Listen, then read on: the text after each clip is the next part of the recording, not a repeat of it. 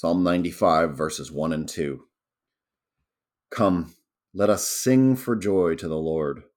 Let us shout aloud to the rock of our salvation.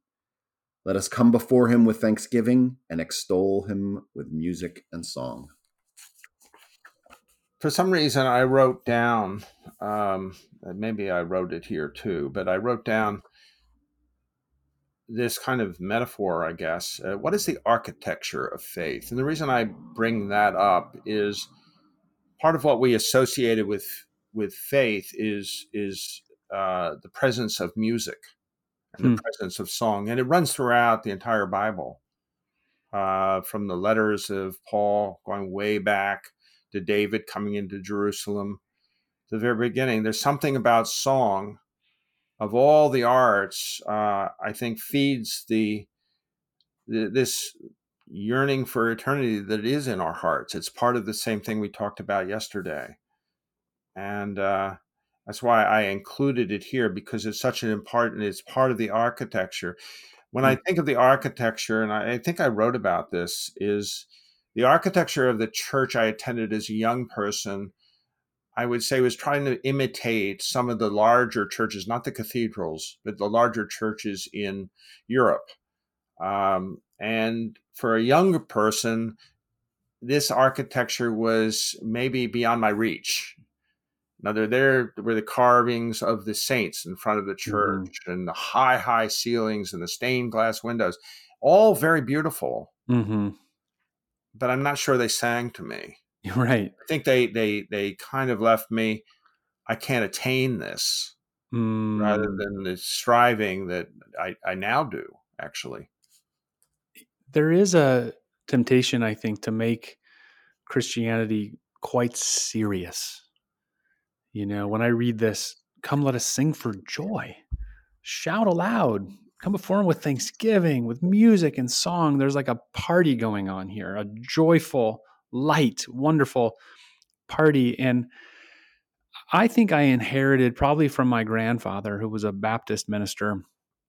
Uh, I bear his name. His my middle name is his name, and um, I think I inherited from him a an, a too serious view of the faith, and I grew up with a little bit of that and uh, you're just like, oh yes, it's Christianity. It's very serious, blah blah blah. But there's a there's a party going on here. I I remember discovering a pretty famous painting called Laughing Jesus. Maybe you know it. If anybody's listening here, you can Google it. It's by a, an artist named Willis Wheatley. He painted it in 1973.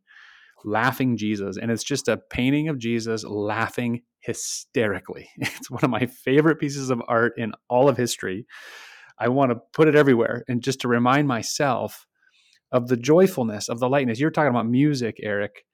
And you know, some even Christian music can be so serious. Even a lot of the new stuff, you know, the new serious kind of megachurch type praise music is just so serious. I want to say to some of those folks, you can smile, you know? the scriptures tell us to dance with joy for the wonders of God.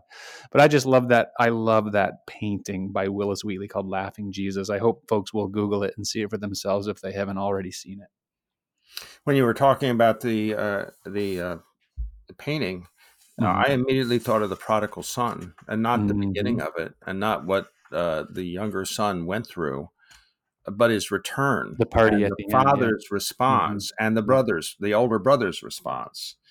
The older brother is pretty sour, pretty self-important, and kind of like, in a way, jealous. What's he jealous of? Mm-hmm. Well, he's jealous that the Lord's celebrating the coming of one that was mm-hmm. dead and now is yeah. alive. Right. And I think every time somebody uh, moves from self to a a a relationship of some importance to Jesus, some kind, uh, and a, and a change of direction in life. Uh, I think that songs are being sung in heaven. Mm-hmm. Um, I'm mm-hmm. doing that metaphorically. I don't know that. Yeah. I'm just saying I, I, feel that that spirit yeah. Uh, is one of celebration when somebody does turn to Christ and they see the truth of it and they and you feel, well, I'm not alone in my love of Jesus Christ. Uh, this is wonderful that mm-hmm. there too now. Yeah. I read at the very end of what I wrote is the early church, as given to us in Scripture, had it right. It isn't about money or buildings or perfectly crafted sermons. It is about a passionate love and belief in our Lord and Savior, Jesus Christ. Mm, amen.